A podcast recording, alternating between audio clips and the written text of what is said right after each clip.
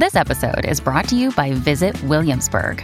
In Williamsburg, Virginia, there's never too much of a good thing. Whether you're a foodie, a golfer, a history buff, a shopaholic, an outdoor enthusiast, or a thrill seeker, you'll find what you came for here and more. So ask yourself, what is it you want?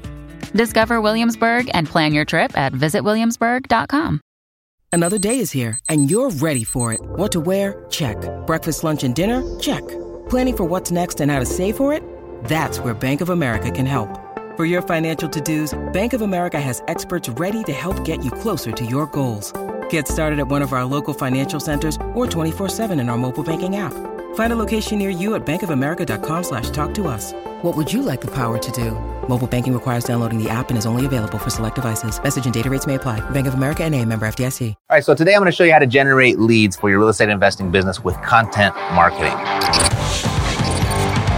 This is Theriault Media.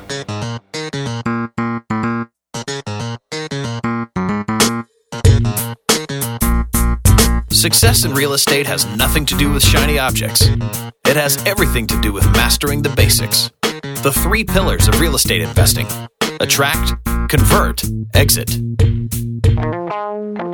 Matt Theriault has been helping real estate investors do just that for more than a decade now. If you want to make money in real estate, keep listening. If you want it faster, visit reiace.com.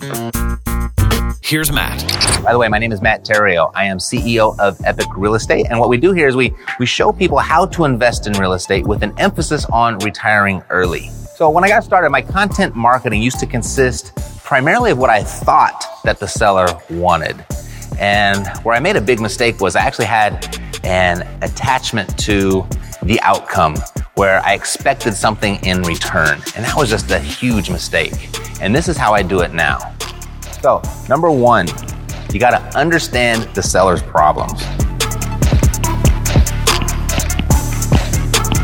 There's a reason that that seller called you and not a real estate agent. They've got something going on in their life that's much bigger than the traditional sale of their home and having to go through all the, the open houses and all the all the stuff and the, the days on market that accompanies that traditional sale. So you've got to really be in tune with that and understand that.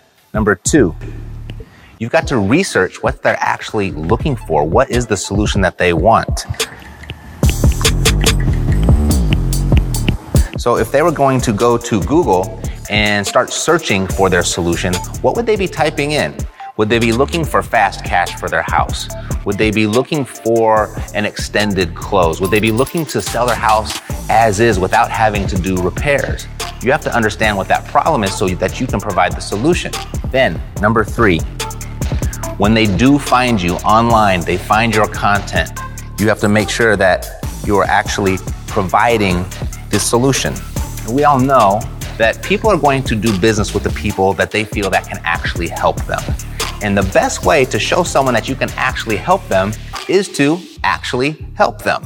So if they're looking to sell their house for top dollar, it might be in their best interest for you to direct them to go and actually talk to a realtor.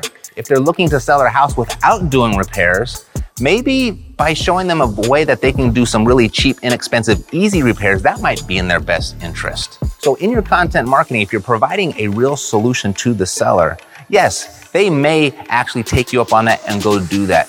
But more than likely, they're to go to work with the person that has actually helped them up to that point. And if that was you, when they're ready to make that move, it's you they're to call.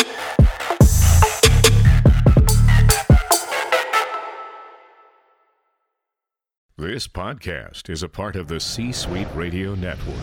For more top business podcasts, visit c-suiteradio.com.